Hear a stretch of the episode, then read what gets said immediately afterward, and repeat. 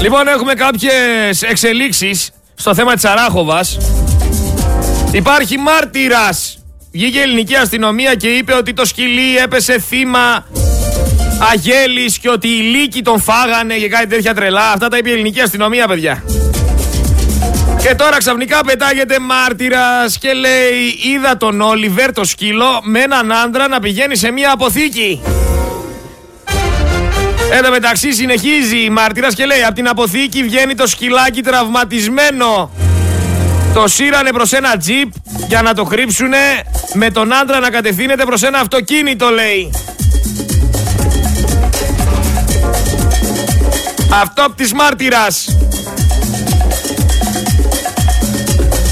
Έμεινε λέει πίσω από κάποια δέντρα για να δει πού πάνε το σκύλο. Γιατί εκεί στην αποθήκη τον οδήγησαν και λέει έμεινα πίσω από τα δέντρα και άκουσα λέει κλάμα σκύλου σαν να κακοποιείται και στη συνέχεια ένα ουρλιαχτό ανθρώπου. Πιθανότατα λέει τον δάγκωσε ο σκύλος.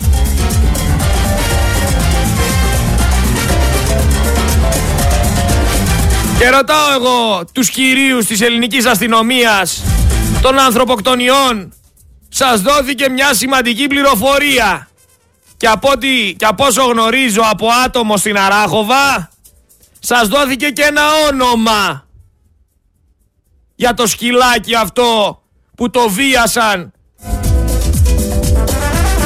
το τραυμάτισαν και ψόφισε.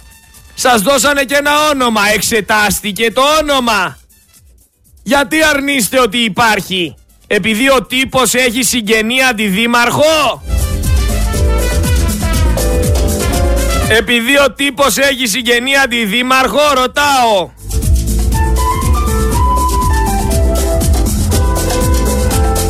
Επιθυμίσουμε ότι η γνωμάτευση της πρώτης κτηνιάτρου που είδε το σκύλο εν ζωή ανέφερε ότι το ζώο έφερε σοβαρό τραύμα στην περιοχή του προκτού, το οποίο προκλήθηκε από εχμηρό αντικείμενο. Μάλιστα φέρεται να ανέφερε ότι το ζώο είχε και σπασμένα πλευρά που μάλλον προκλήθηκαν από το ξύλο.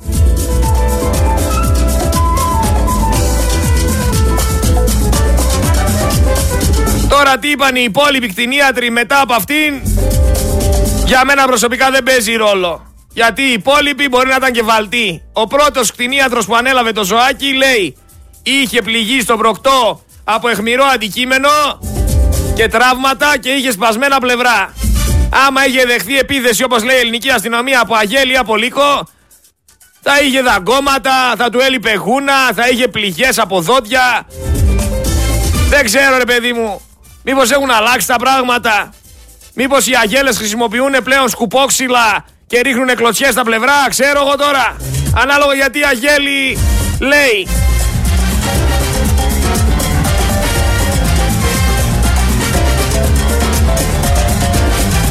Ανάλογα και συγκεκριμένα τη στείλανε και email την κτηνίατρο και απάντησε. Η οποία είναι κτηνίατρος του Απιθύτα, δεν είναι καμιά τριτοτέταρτη και λέει με αφορμή τα γεγονότα σχετικά με τον άτυχο Όλιβερ και τη δική μου συμμετοχή σε αυτό το γεγονός επιθυμώ να πω τα εξής. Πρώτον, δεν θέλω να χρησιμοποιήσω δημόσια τη λέξη σεξουαλική κακοποίηση. Δεν σημαίνει ότι έχει αλλάξει η αναφορά. Από τα δεδομένα παραμένω στα στερήσει όσα είπα από την αρχή στην κατάθεσή μου. Δεύτερον, μου είναι αδύνατο να παρακολουθώ όλα όσα λέγονται και πιθανόν παροποιούνται και να απαντώ. Τρίτον, αποκλείω ότι ο σκύλος έχει εμπλακεί σε καυγά με άλλα ζώα και ότι αυτό είναι αιτία τραυματισμού και θανάτου του. Αποκλείω λέει. Κτηνίατρος απειθήτα. Αποκλείω ότι ο σκύλος έχει εμπλακεί σε καυγά με άλλα ζώα. Η ελληνική αστυνομία λέει τώρα τα δικά της. Είναι αυτό με κάποιους που λένε ότι έχουν ζήσει ιστορίες, κάτι μάγκες. Εγώ ήμουν εκεί, έκανα εκείνο, κουβαλούσα όπλα, έκανα το ένα, έκανα το άλλο, ήμουν νταή. Γιατί ξέρεις, είναι αυτοί που λένε τις ιστορίες που δεν ζήσανε ποτέ, και είναι και οι άλλοι που τις ζήσανε και δεν θα τις πούνε ποτέ. Έχει δύο όψεις στο νόμισμα.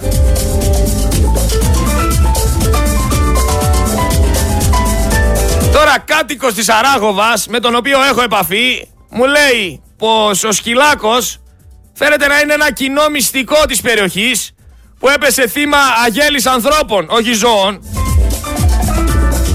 οι οποίοι σχετίζονται με τους τοπικούς άρχοντες της περιοχής. Οι τοπικοί άρχοντες της περιοχής. Ομερτά κανονική.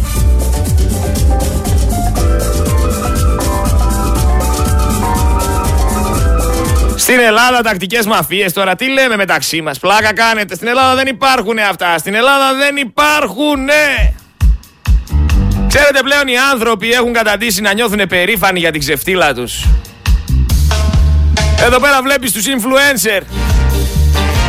Ο influencer στην, στην ουσία τι κάνει; Επηρεάζει. Επηρεάζει. Αυτό σημαίνει και στα αγγλικά η λέξη. Επηρεάζει λοιπόν ο influencer και ακολουθούν τώρα διάφορα κοριτσάκια. Μία influencer η οποία έχει πετύχει από βίζιτες Επηρεάζει λοιπόν η influencer βίζιτα τα κοριτσάκια να γίνουν βίζιτες Τα επηρεάζει. Έτσι κυλάει το πράγμα. Να προσέχετε τα παιδιά σας. Ποιοι τα επηρεάζουν, πώς τα επηρεάζουν Τι μηνύματα τους περνάνε. Influencer, επιδραστής οι επιδραστές, γεμίσαμε από επιδραστές.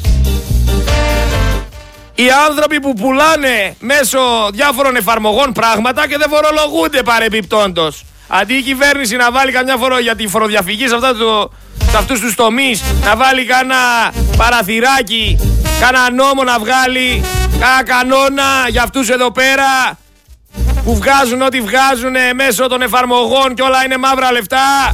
Αντί για να βγάλει για αυτούς κανένα νόμο, πάει και χτυπάει τον ελεύθερο επαγγελματία.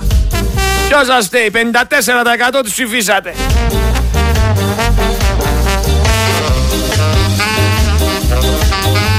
Βγήκε λέει επίσης αυτή η Κωνσταντίνα Μητσοτάκη η οποία είναι σεφ της Βουλής και τι είπε; Δεν πήγα λέει πουθενά συστημένη. Με το σπαθί μου πήγα στη Βουλή σεφ. Η Κωνσταντίνα η Μητσοτάκη. Για να μην λέτε ότι δεν υπάρχει αξιοκρατία σε αυτόν τον τόπο. Το ότι είναι συγγενής με τον Πρωθυπουργό δεν έχει παίξει ρόλο πουθενά. Και το ότι οι συνταγές της είναι αυτές που ξεχωρίζουν όλοι οι πολιτικοί αρχηγοί. δεν παίζει ρόλο πουθενά παιδιά. Ξεχάστε το. Κωνσταντίνα Μητσοτάκη δεν είναι βίσμα. Αξίζει. Με το σπαθί της μπήκε. Ε, είναι για να γελάς.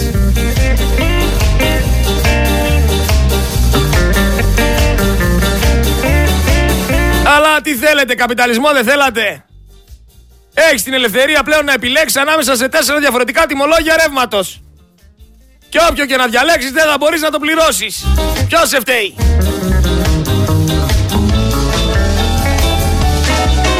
Που έβγαινε ο Γεωργιάδης και σου έλεγε για τις ανατιμήσεις ότι θα κρατήσουν μέχρι τα Χριστούγεννα του 2021. Και πλέον όλα τα site βγάζουν είδηση ότι θα, το ποδαρικό για το νέο έτος θα είναι ανατιμήσεις.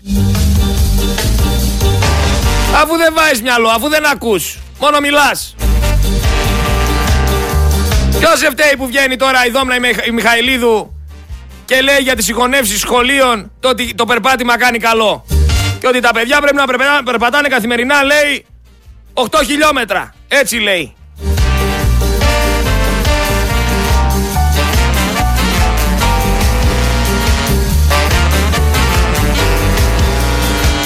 Περπατήστε και λίγο μωρέ. Τι θα πάθετε, αφού το λέει η Δόμνα η Μιχαηλίδου.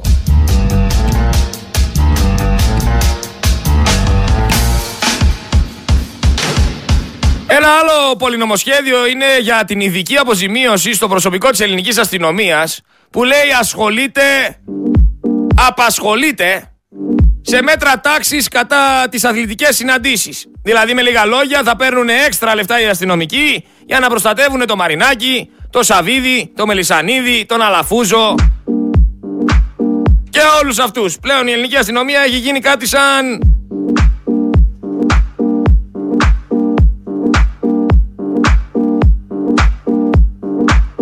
Προσωπικό εφοπλιστών. Πάμε όμως στην οπαδική βία. Γιατί πολλοί το συζητάτε για την οπαδική βία και δεν ξέρετε τι είναι. Αρχικά δεν είναι οπαδική βία. Είναι κοινωνική βία. Βγάλανε τώρα μια απόφαση λέει για όλο αυτό που έγινε με τον αστυνομικό Και η απόφαση λέει ότι δεν θα υπάρχει κόσμος στα γήπεδα για δύο μήνες. Συγκεκριμένα στα γήπεδα ποδοσφαίρου. Εν τω μεταξύ και ο Νάσος Κωνσταντίνου και ο Άλκης Καμπανός και ο Μιχάλης Κατσούρης αλλά και ο αστυνομικός που τραυματίστηκε στο Ρέντι δέχθηκαν επίθεση εντός γηπέδου. Εκτός γηπέδου, συγγνώμη. Εκτός γηπέδου. Κλείνεις δηλαδή τα γήπεδα ενώ όσοι έχουν τραυματιστεί και σκοτωθεί το πάθανε εκτός γηπέδου.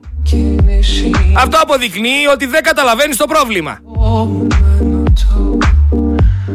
Αποφάσισε τώρα η κυβέρνηση να μην έχει κόσμο το γήπεδο ποδοσφαίρου. Αλλά του μπάσκετ και του βόλεϊ θα λειτουργήσει κανονικά. Εν τω μεταξύ ο αστυνομικός ξαναλέω δέχθηκε επίθεση σε αγώνα βόλεϊ. Από παδούς του Ολυμπιακού. Μερικοί, ξέρετε, βγαίνουν να αναφέρουν και περιστατικά από το παρελθόν. Αναφέρουν το Φιλόπουλο. Που και ο Φιλόπουλος είχε δεχθεί επίθεση σε αγώνα βόλεϊ. Ο παδός του Παναθηναϊκού και σκοτώθηκε. Με λίγα λόγια, αυτή η απόφαση πετάει την μπάλα στην εξέδρα. Η κυβέρνηση παραδέχθηκε μία και καλή ότι δεν μπορεί να αντιμετωπίσει αυτό το πρόβλημα. Το 2005, αν θυμάστε, νομοθετήθηκε να μπουν κάμερες στα γήπεδα. Και σε κάθε περιστατικό που συμβαίνει, βγαίνει ανακοίνωση από την ΠαΕ ότι δεν λειτουργούν οι κάμερες.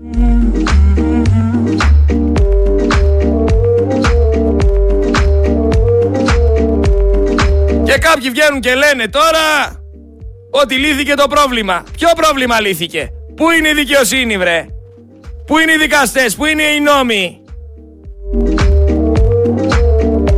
Πού είναι η αθλητική βία; Πού είναι η αθλητικής βίας; Ποιο είναι το έργο τους; Που μερικοί έχουν τα κονέ και αφήνονται ελεύθεροι σε λίγες μέρες και άλλοι βγάζουν κάγκελο για 5 και 10 χρόνια; Γιατί αν σε πιάσουνε για οποιοδήποτε περιστατικό η ελληνική αστυνομία σε πιάσει, είναι ανάλογα ποιον έχεις κονέ. Άμα έχεις για παράδειγμα πλάτες έναν εφοπλιστή, σε 5, 6, 7, 8, 10 μέρες θα είσαι έξω. Αν δεν έχεις κανέναν, το έχεις φάει το εξάμεινο και το χρόνο για πλάκα. Έτσι πάει. Ποια ελληνική αστυνομία λοιπόν; Κοροϊδευόμαστε.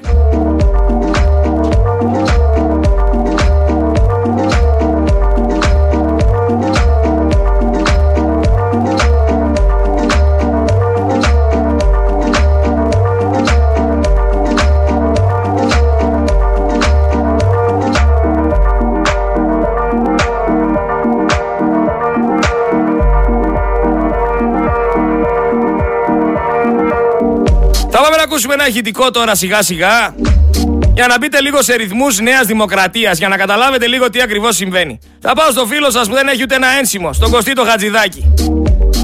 Στο, συγγνώμη, στο, στον Οικονόμου θα πάμε, μοιάζουν κιόλας αυτοί. Πάμε λίγο στον Οικονόμου για αρχή. Αν ήμουν μέσα λοιπόν εγώ και μου παίρνανε δακτυλικά αποτυπώματα, έγινε προσαγωγή. Επιτρέπονται στις προσαγωγές δακτυλικά αποτυπώματα.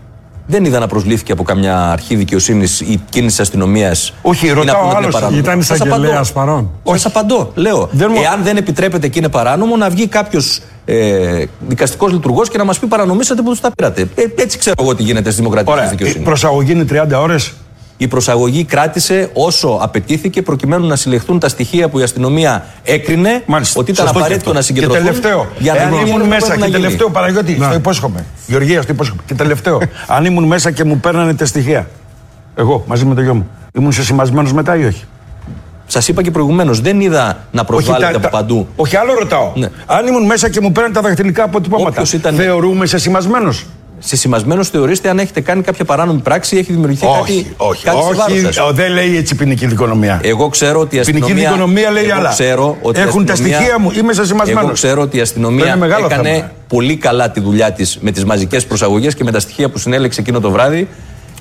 Και άλλη φορά σε άλλο πεδίο. Σε- α, σε το- άλλο το πεδίο. ξέρω. ναι, Αυτό το- είχε τότε γίνει ήταν- μαζική ήταν η προσαγωγή. βάση, λέτε. Είχε που ήταν προκύψει. μια πολύ πολύ σημαντική βάση. Η βάση. Δεν θέλω να κάνω παραλληλισμούς. Όχι, Ξέρω τι Αλλά λέτε. όταν Λοιπόν, παίρνονται αυτές οι αποφάσεις είναι Ήταν αποφάσεις μια ερώτηση, οι άντε, οποίες δεν είναι το- καλά αλλά ζυγισμένες πρέπει και να σας οδηγούν σε καλά ρωτήσω. αποτελέσματα. Αυτό το αυγό με γυαλιά λοιπόν έμαθε και το πεδίο. Αυτό το αυγό με γυαλιά βγαίνει και μας κουνάει το δάχτυλο περί δικαιοσύνης. Ο Υπουργός Προστασίας του Πολίτη, ο οποίος δεν, δεν μπορεί πραγματικά να οργανώσει τίποτα για να προστατευτεί κανένας πολίτης σε όλους τους τομείς. Πιάσανε 400 άτομα. Τα πήρανε στοιχεία, δακτυλικά αποτυπώματα. Ορίστηκαν σαν σε σημασμένοι γιατί. Γιατί αυτή η κυβέρνηση είναι ανίκανη. Καταπολεμάς την οπαδική βία κλείνοντας ένα γήπεδο ποδοσφαίρου ενώ ότι έγινε, έγινε σε αγώνα βόλεϊ και κλείνει το Σαββατοκύριακο τα γήπεδα ποδοσφαίρου να είναι χωρίς κόσμο, αλλά τις Πέμπτες επιτρέπεις να έχει κόσμο. Μιλάμε για μια παράνοια, μιλάμε για μια γελιότητα. Καμία καταπολέμηση. Και αυτό αποδεικνύει για μια φορά ότι δεν κυβερνάνε αυτοί οι άνθρωποι. Κυβερνάνε οι εφοπλιστές. Οι πρόεδροι.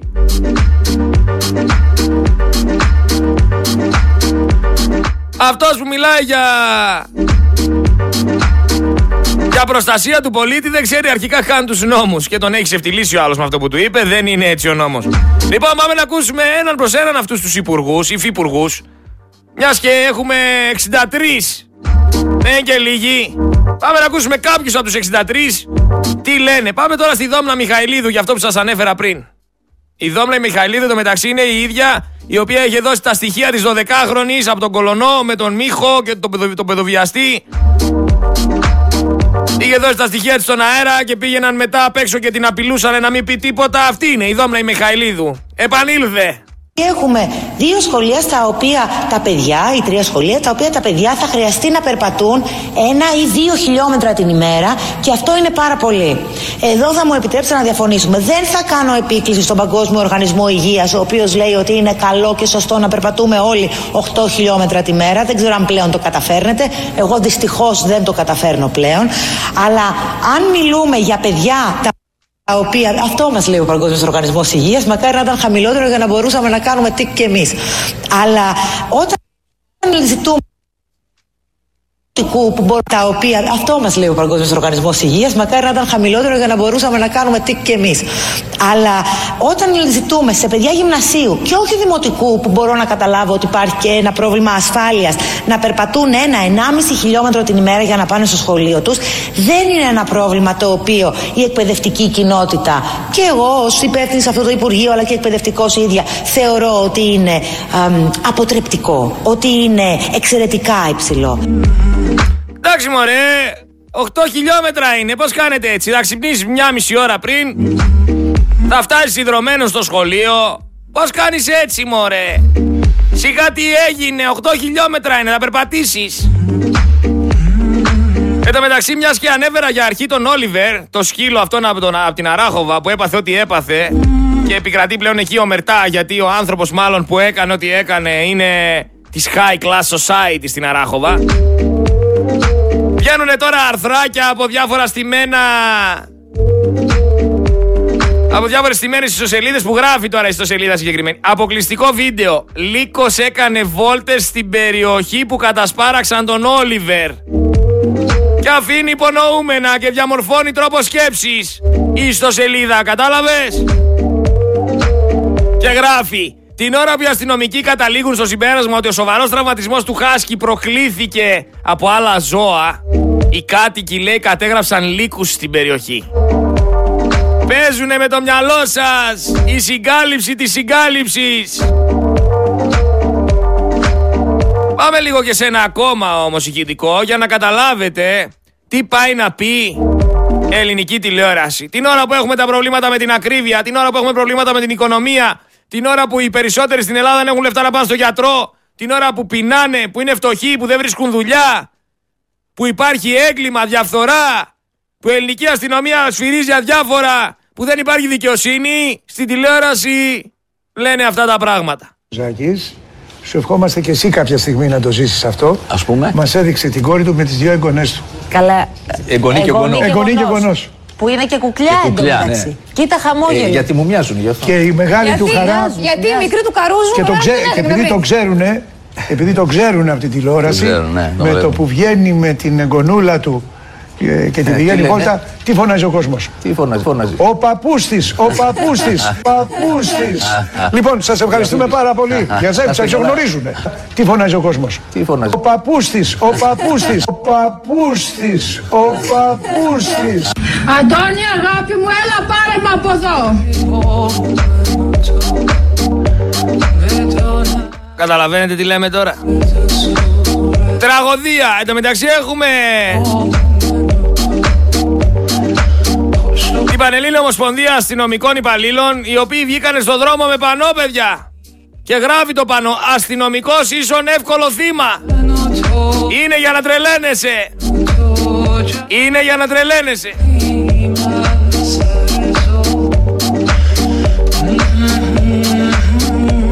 Απ' την άλλη μετά προσπαθείς να εκπροσωπήσεις κάτι, προσπαθείς δηλαδή να εξηγήσεις στον κόσμο τι ακριβώς συμβαίνει, προσπαθείς να οργανώσεις μια κατάσταση αφύπνισης, προσπαθείς να εξηγήσεις εδώ από ένα μικρόφωνο στον Έλληνα πολίτη για ποιο λόγο να ενωθεί, για ποιο λόγο πρέπει να τιμά τη χώρα, την περιοχή που ζει, τα ήθη, τα έθιμα, την ιστορία, τη γλώσσα, όλα αυτά που του δίνουν ταυτότητα. Και από το πουθενά για άλλη μια φορά υπάρχουν κάποιοι οι οποίοι ξεφτιλίζουν την κατάσταση, κάτι περίεργοι αυγοκέφαλοι, κάτι άλλο πρόσαλοι πυροβολημένοι, κάτι τύποι που δεν ξέρω κι εγώ τι θεωρούν ότι εκπροσωπούνε. Τους έχει βαρέσει το κεφάλι να μην πω τι. Και για άλλη μια φορά αποδεικνύεται ότι ο καθένας θέλει να είναι αρχηγός σε κάτι. Και υπάρχει κόσμος που ακολουθεί τρελούς και χαζούς. Προς όλες τις μανούλες αυτού του κόσμου που κυοφορούν μην καπνίζετε. Όσο έχετε τα μωράκια μέσα στην κοιλιά, μην καπνίζετε. Δημιουργούνε πρόβλημα. Ζήτω η αρχαία Σπάρτη. Ζήτω. Ζήτω. Ζήτω Βασιλιάς Λεωνίδας. Ζήτω. Ζήτω η αριστοκρατία. Ζήτω.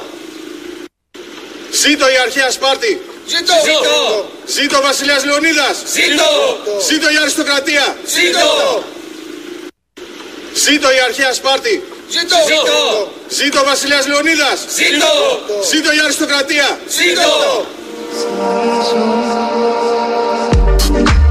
Τι να πεις; Τι να πεις ρε αδέρφια; Γιατί; Γιατί; Γιατί ρε αδέρφια; Γιατί να το κάνετε αυτό; Γιατί να καταστρέψετε και να γελιοποιήσετε;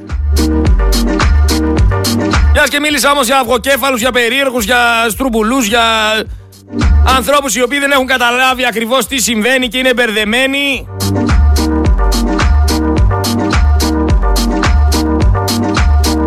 Θα μιλήσω και για τους διπρόσωπους, για τους υποκριτές, για ανθρώπους οι οποίοι θεωρούν ότι εκπροσωπούν κάτι, ενώ αυτό το κάτι δεν εκπροσωπείται έτσι. Θα μιλήσω για μια συνάντηση που έγινε χθες στα πανεπιστήμια στην οποία πήγε και ο Νατσιός. Και μαζεύτηκαν λέει κάποιοι άνθρωποι εκεί πέρα και δεν τον γουστάρανε και τον είπανε να σηκωθεί να φύγει. Και μιλάει τώρα ο Νατσιός και κάνει δημοσίευση και λέει ότι ο κυβερνητικός φασισμός έχει αριστερό χέρι. Ρε Νατσιέ, ο Νατσιός μεταξύ που για όλα τα προβλήματα δεν μιλάει. Μιλάει μόνο για τη θρησκεία. Δεν έχω ακούσει από τον Νατσιό ποια είναι η πρότασή του για την οικονομία της χώρας; Ποια είναι η πρόταση του Νατσιού για τη διαφθορά της χώρας; Ποια είναι η πρόταση του Νατσιού για τη διαχείριση της χώρας; Ποια είναι η πρόταση του Νατσιού για το στρατό; Ποια είναι η πρόταση του Νατσιού για όλο αυτό που συμβαίνει με την ψηφιακή εποχή; Δεν έχω ακούσει. Το μόνο που ακούω από τον Νατσιό είναι προσευχηθείτε. Αν να μπουν τα θρησκευτικά, να μην έχει άλλο μάθημα το σχολείο, να διαβάζουν μόνο θρησκευτικά τα παιδιά.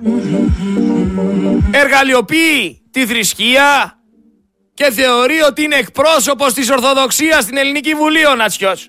Από πού και που ρε φίλε; Πρώτα απ' όλα Ορθόδοξος που μνημονεύει τον Βαρθολομαίο δεν είναι Ορθόδοξος. Γιατί ο καπιταλισμός δεν έχει καμία σχέση με τον Ορθόδοξο Χριστιανισμό.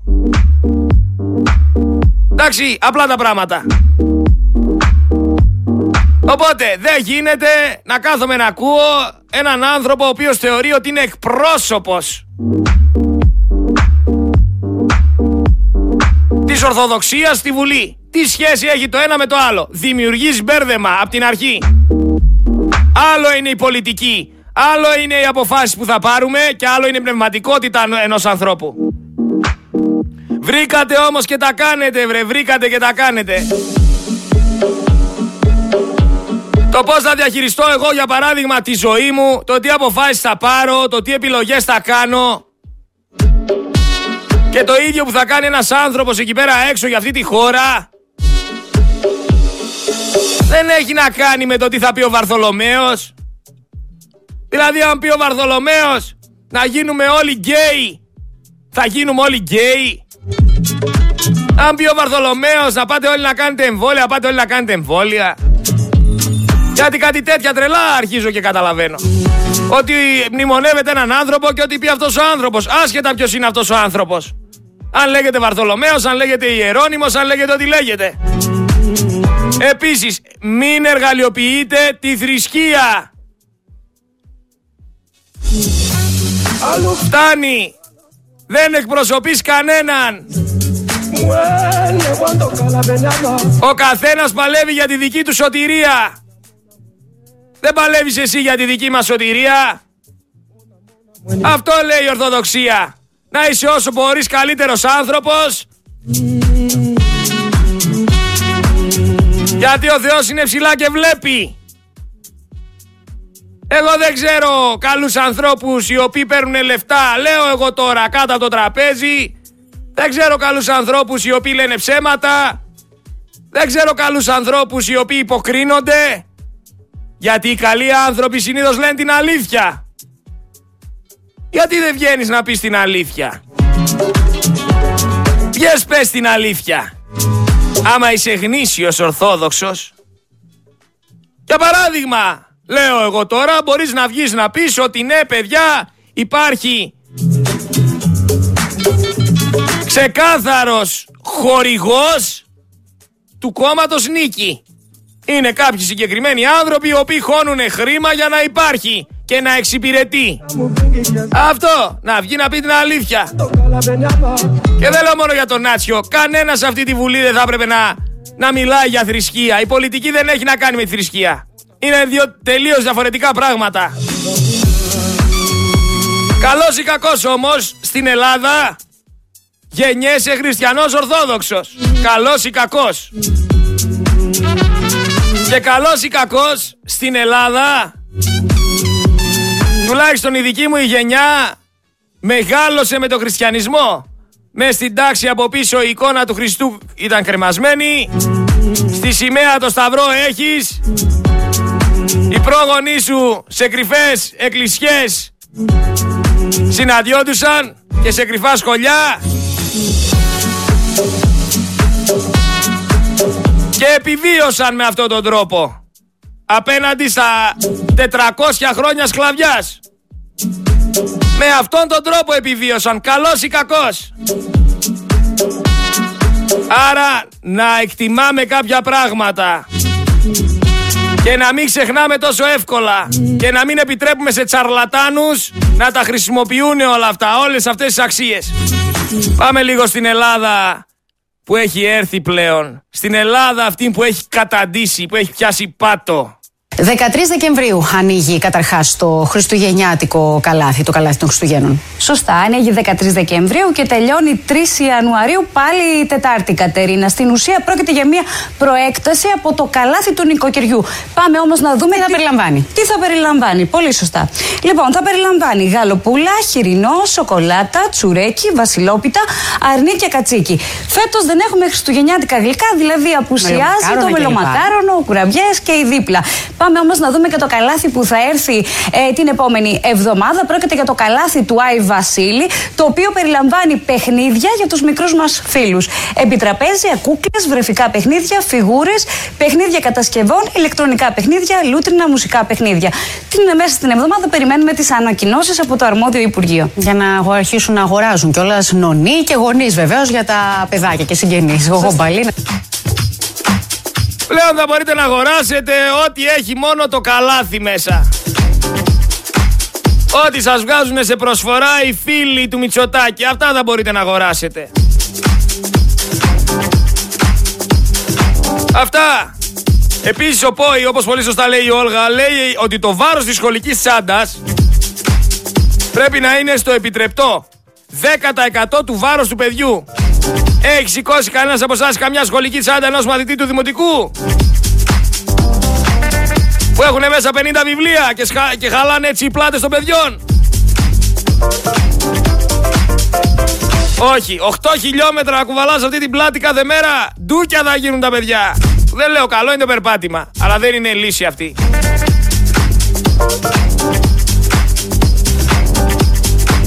Και επειδή κάποιοι βγαίνετε και λέτε για τις βαφτίσεις, τώρα μου έρχονται και μηνύματα για αυτό που ανέφερα, για τους Ορθόδοξους. Κάποιοι υποστηρίζετε φανατικά εδώ πέρα και τι πρόβλημα έχεις που φώναξε ζήτω ο Λεωνίδας. Ρε αδερφέ τώρα σοβαρά μιλάμε. Ας προσγειωθούμε λίγο στην πραγματικότητα. Κάτσε μάθε 10 πράγματα από τους αρχαίους Έλληνες. Το νόημα είναι να βγαίνεις να φωνάζεις ζήτω ο Λεωνίδας. Ή να κάτσεις να αντλήσεις κάποια στοιχεία από όλους αυτούς τους ανθρώπους μπας και αλλάξει τίποτα. Τι κερδίζεις δηλαδή να βγαίνεις να φωνάζεις ζήτω ο Λεωνίδας, ζήτω η Σπάρτη. Αλλάζει κάτι; Μην τρελαθούμε τελείως. Εδώ μεταξύ για την ακρίβεια βλέπω ότι στείνονται. Στείνονται καινούργια σούπερ μάρκετ, υπάρχουν εγγένεια στα οποία παρευρίσκονται πολιτικοί μαζί με διάφορους επιχειρηματίες που ανοίγουν αυτά τα νέα μαγαζιά. Γίνεται κακός χαμός. Γιατί στείνονται όμως και ανοίγουν όλο και περισσότερα σούπερ μάρκετ; Μήπως γιατί θα πεθάνει ο μικρομεσαίος; Και θα αναγκαστείτε όλοι να ψωνίζετε από αυτούς που παίρνουν χονδρική, δηλαδή τα σούπερ μάρκετ; Μήπως για κάποιο λόγο ο Άδωνης έκανε αυτή την κίνηση και μήπως για κάποιο λόγο κινείται έτσι η κυβέρνηση για να μπορέσει να καταφέρει πράγματα, για να μπορέσει να γίνουν ζάμπλουτοι κάποιοι συγκεκριμένοι; Κάνατε ζάμπλουτο τον πλεύρη βρε.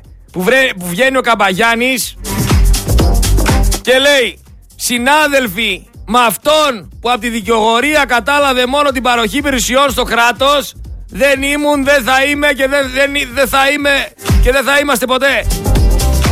Δεν ήμουν, δεν είμαι και δεν θα είμαι ποτέ. Μπερδεύτηκα. Με αυτούς που εκπρόσωπος τύπου της κυβέρνησης είναι ένας τύπος που τραγουδούσε Θα πάω να φάω κόλληβα στα αεροσόλυμα. Άσε με ρε αδερφέ, είναι γελί. Μαζεύτηκαν το Σάββατο τώρα ο Μητσοτάκης με τους υπουργούς. Έκαναν σύσκεψη. Και συζήτησαν για πολύ σκληρά μέτρα. Και πως δεν πάει άλλο η κατάσταση. Και βγάζουν απόφαση εκεί πέρα όλοι μαζί. Και κλεισμένο το θυρών για δύο μήνες οι αγώνες του ποδοσφαίρου. Για τα επεισόδια που έγιναν στο πλαίσιο αγώνος βόλεϊ.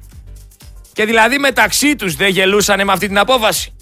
Μεταξύ τους δεν γελούσανε. Δηλαδή κοιτιόντουσαν και τι λέγανε. Είμαστε σοβαροί τώρα. Αντικειμενικά ρε παιδιά. Μα είναι τραγικό αυτό που συμβαίνει. Δηλαδή αν αύριο γίνουν επεισόδια έξω από ένα σχολείο με αστυνομικούς η απάντηση της κυβέρνησης ποια θα είναι; Να κλείσουν τα σχολεία για δύο μήνες; Εν τω μεταξύ η πλάκα ποια είναι; Το Σάββατο ξαναπέζει ο Ολυμπιακός Παναθηναϊκός βόλεϊ.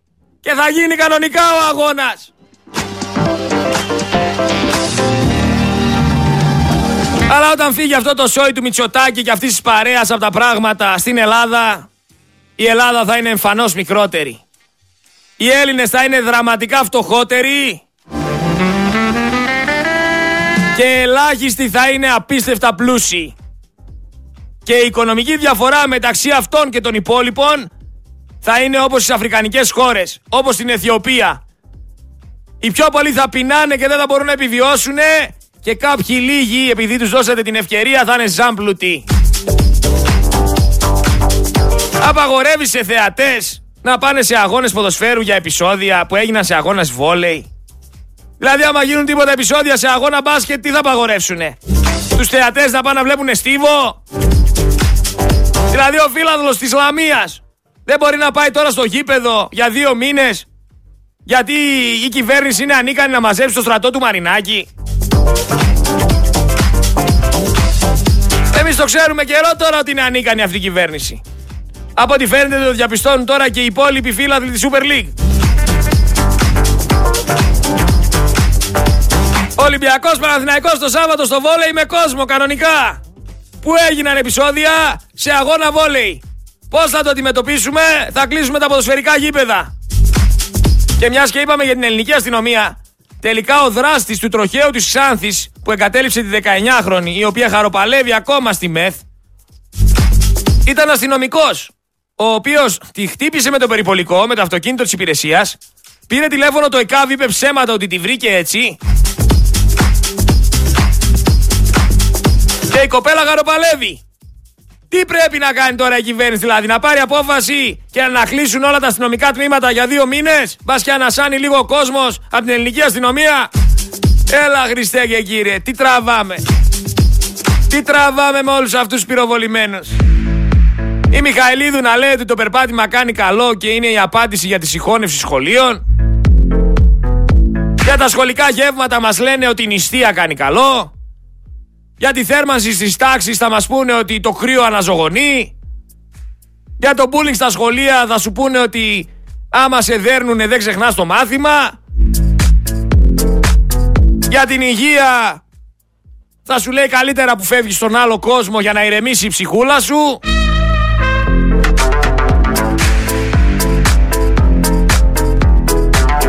Γιατί για να απαντήσεις για τις συγχωνεύσεις σχολείων που αναγκάζονται μα, μαθητές να περπατάνε 2 χιλιόμετρα για να πάνε σχολείο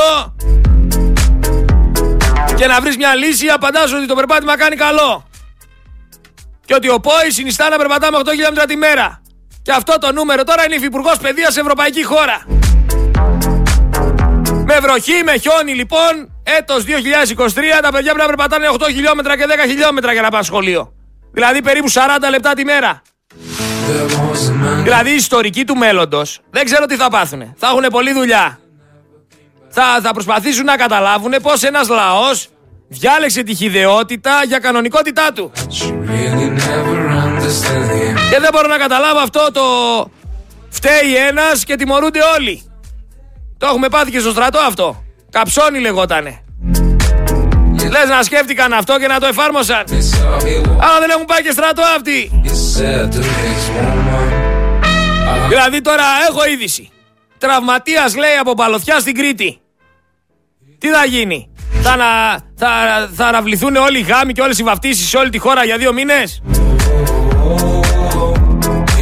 Πραγματικά, άμα έπαιρνες ένα μαρούλι και το έβαζες στο Υπουργείο Προστασίας του Πολίτη, θα έκανε περισσότερη δουλειά από τον οικονόμου. Επίσης όλοι είχαμε έναν φίλο με την ευστροφία της δόμνας της Μιχαηλίδου. Είναι αυτός ο φίλος που του, που του δίνεις να κρατήσει ένα ποτήρι νερό και στο καπάκι το ρωτάς τι ώρα είναι και ρίχνει το νερό πάνω του.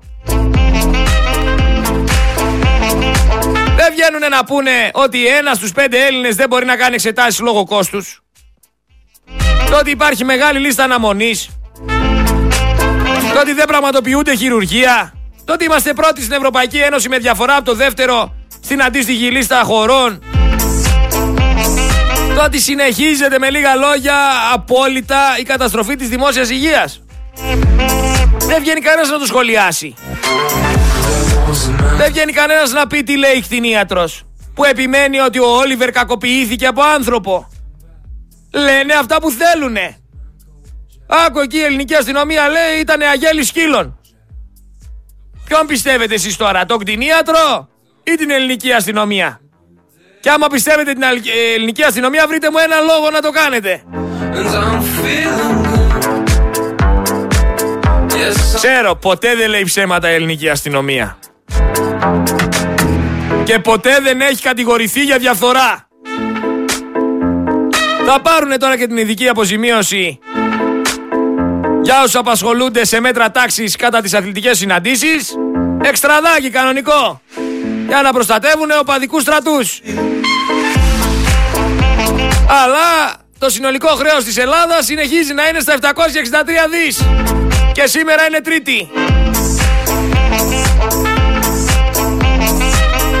Μια άλλη είδηση, μιας και ανέφερα τη Δόμνα Μιχαηλίδου, είναι ότι λέει η Δόμνα η Μιχαηλίδου με το Λεωνί Μαντονάκη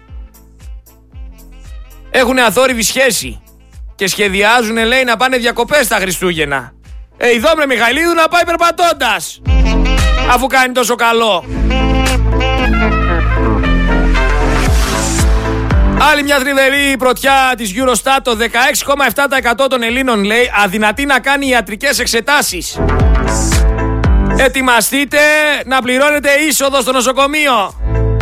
Ετοιμαστείτε για τα βατζιλίκια.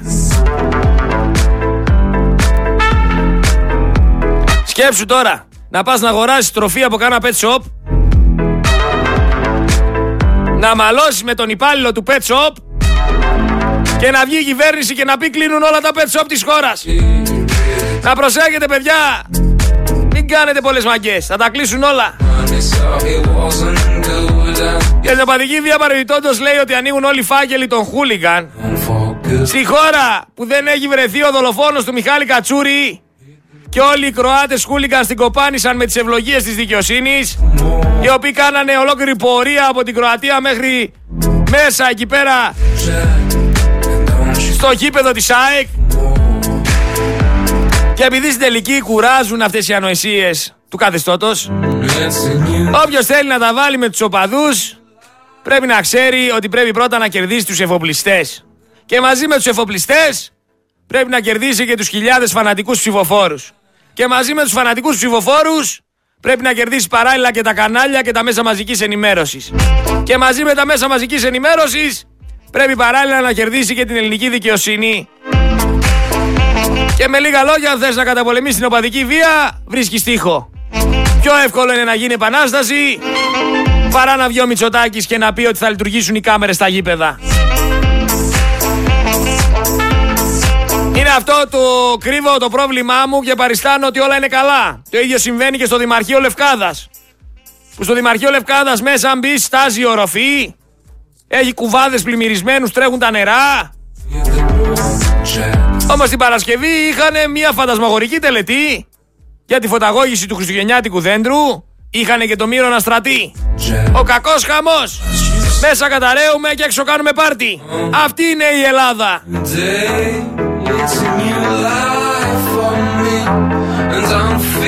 Ελεύθερη πτώση.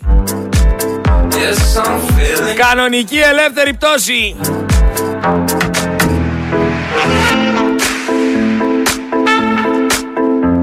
Σκέψου τώρα να πας σε κάναν αγώνα σκάκι, να πέσει ξύλο. Και να σταματήσουν να λειτουργούν τα ΚΔΑΠ. Να κλείσουν όλα τα ΚΔΑΠ γιατί το λέει η κυβέρνηση. Αυτοί είμαστε. Απλοί κοινοί θνητοί οι οποίοι στα δύσκολα θα βρισκόμαστε σε ένα κρεβάτι εκτός μεθ με κάνα κουπόνι στο χέρι για κάνα σούπερ μάρκετ. Θα έχουμε πάει εκεί σε καμιά καρότσα αγροτικού στο κέντρο υγείας yes, I'm good now. και παράλληλα τα παιδιά μας θα πηγαίνουν με τα πόδια στο σχολείο μέχρι να γίνουν έφηβα και μετά να, να παίρνουν κάνα χαρτζιλίκια από εφοπλιστές για να δέρνονται μεταξύ τους για τις ομάδες ή για να πηγαίνουν με κάνα άσπρο πόλο να δέρνουν κάνα διαιτητή. Θα θυμάστε αυτά τα άσπρα, το άσπρο το πόλο; Το θυμάστε; Που κοπάνισε το διαιτητή και δεν το βρίσκανε. Όλος τυχαίος να μην βρίσκουνε ποιοι δέρνουν τους διαιτητές. Να μην βρίσκουνε ποιοι σκότωσαν τον Καραϊβάζ. Να μην βρίσκουνε τα σημαντικά. Και να βρίσκουνε ποιος πέταξε μια φωτοβολίδα. Περίεργο πράγμα. Το ίδιο σκληρά μέτρα πήραν και για την ακρίβεια, γιατί και, και την εσχροκέρδεια, γιατί και εκεί είναι η ίδια υποκρισία. Ας βγουν να κλείσουν όλα τα σούπερ μάρκετ. Ας τα κλείσουν όλα. Για τον αστυνομικό όμως που χτύπησε αυτό το κοριτσάκι 19 χρονών στην Ξάνθη είπε ψέματα, κάλεσε καβ. Έκατσε εκεί πέρα και το έπαιξε ήρωας ενώ ήταν αυτός που έκανε το έγκλημα. Τι θα γίνει, θα μπει φυλακή ή θα βγει σε διαθεσιμότητα;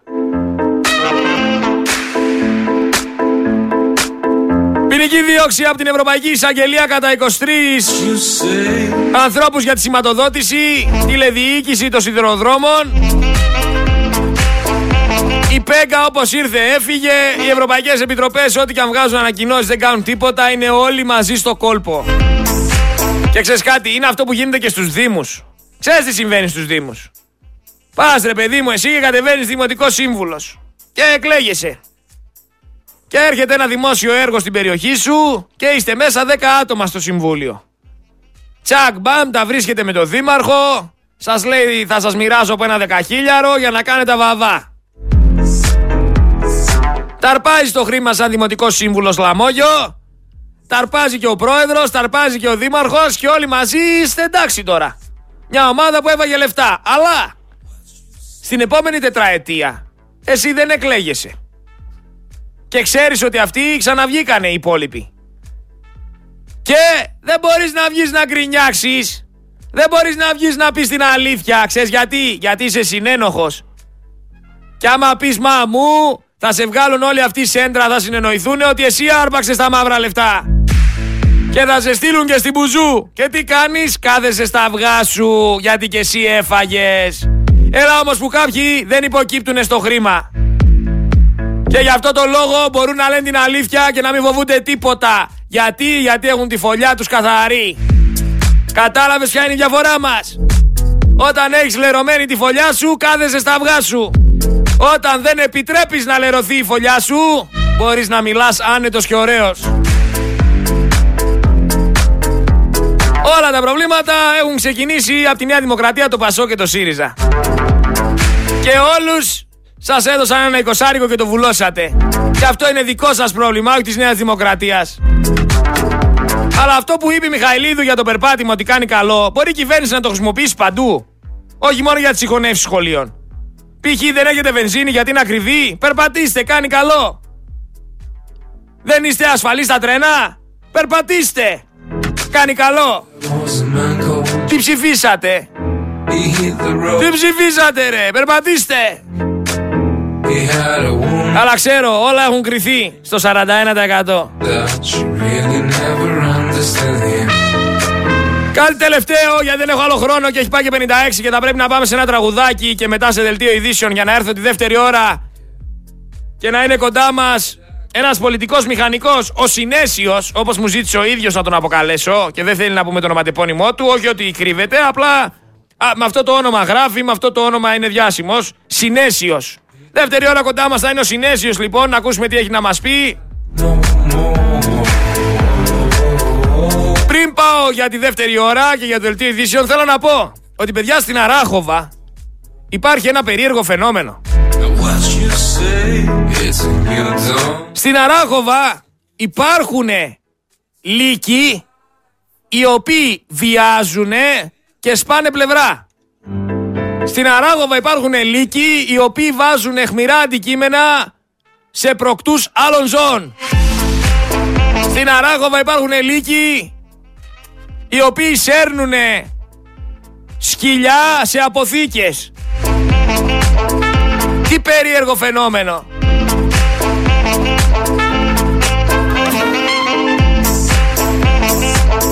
Μην αναρωτιέστε γιατί είστε στις 5 στους 5 πιο δυστυχισμένους λαούς στην Ευρώπη. Γιατί υπάρχουν τόσα προβλήματα, τόσα ζητήματα από την παιδεία μέχρι την υγεία, από την κοινωνία μέχρι την ψυχολογία και την πνευματικότητα που τα έχετε κάνει σαλάτα.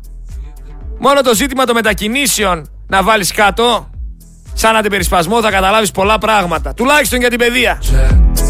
Οργανικές ελλείψεις. Δημόσιο υπαλληλισμός. Υπεράριθμα τμήματα. Συγχωνεύσεις. Τραμπουκισμοί συναδέλφων. Ψυχολόγων. Οι οποίοι δεν προσλαμβάνονται αλλά και δασκάλων. Φυσικά τραμπούκισμα και σε όσους πάνε κόντρα στο αφήγημα. Δεν θα μιλήσω για τους γονείς. Δεν θα μιλήσω για την παιδαγωγική ανεπάρκεια. Δεν θα πω για άλλα πράγματα.